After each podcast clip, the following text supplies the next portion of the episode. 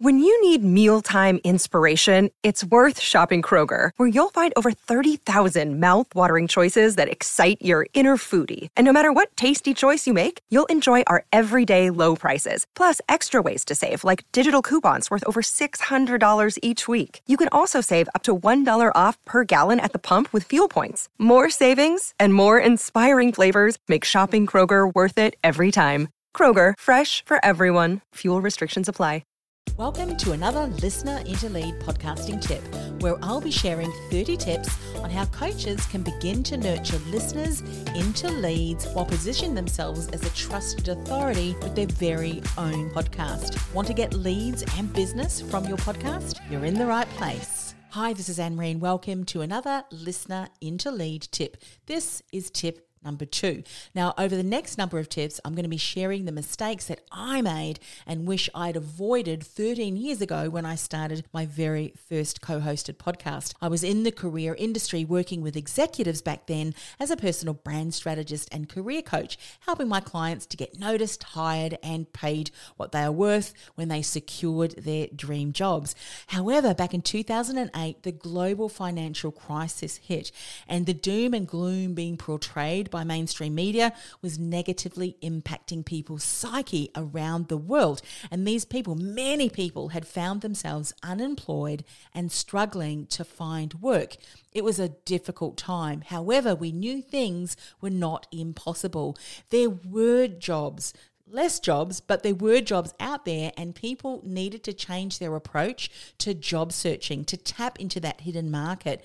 And we knew that if people keep listening to the doom and gloom of mainstream media, they would remain stuck. Sadly, mainstream media hasn't really changed much over the last 13 years, which is great that you're thinking of starting a podcast or you have a podcast already to bring some hope and inspiration and empowerment in your area of expertise. So, anyway, a colleague and I started Career Success Radio. We had no idea what we were doing, but we did it anyway. That's kind of my MO figure things out as I go along.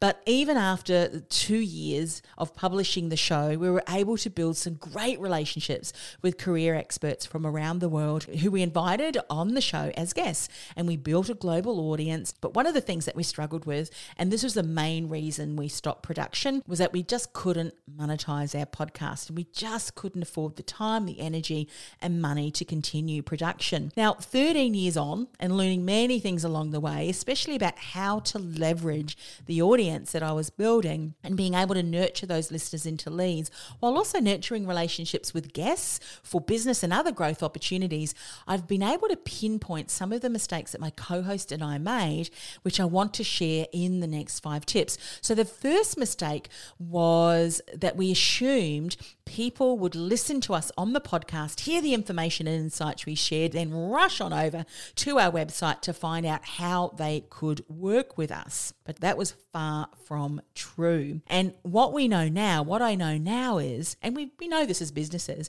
it can take multiple touch points for people to get to know, like, and trust us.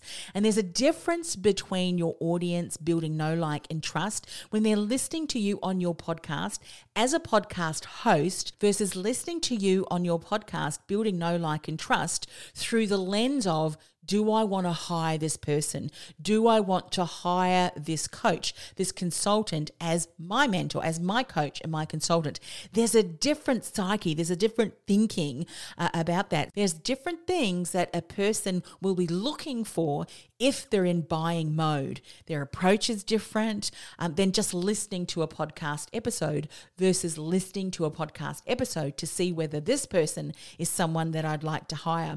In fact, I'd say that a majority of your audience is not really looking to buy, but rather to learn, to be inspired, to find an answer to a solution or problem that they're looking for. They're not really in buyer buyer mode, buying mode yet.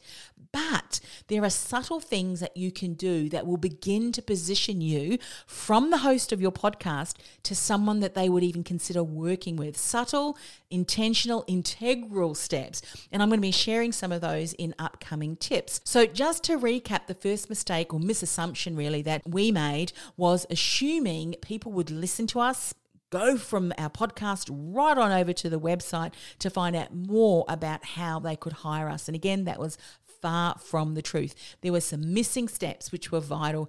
And of course, I'm going to be sharing those in upcoming tips. So I'll see you on tip number three, where I'll share another mistake, another misassumption that we made that many other businesses actually continue to make with their podcast. I'll see you in tip number three. Do you feel like the world's best kept secret and thinking about starting a podcast to build your visibility and reach? Or maybe you've started a podcast, but you're just not generating the results you'd hope for. Go ahead and access my profitable and purposeful podcasting masterclass where I'll show you how, with the right strategy in place, you can begin to nurture listeners into leads from your very first episode. Go to www.podcastingwithpurpose.com forward slash listener into lead. That's podcastingwithpurpose.com forward slash listener into lead. This podcast is a part of the C Suite Radio Network.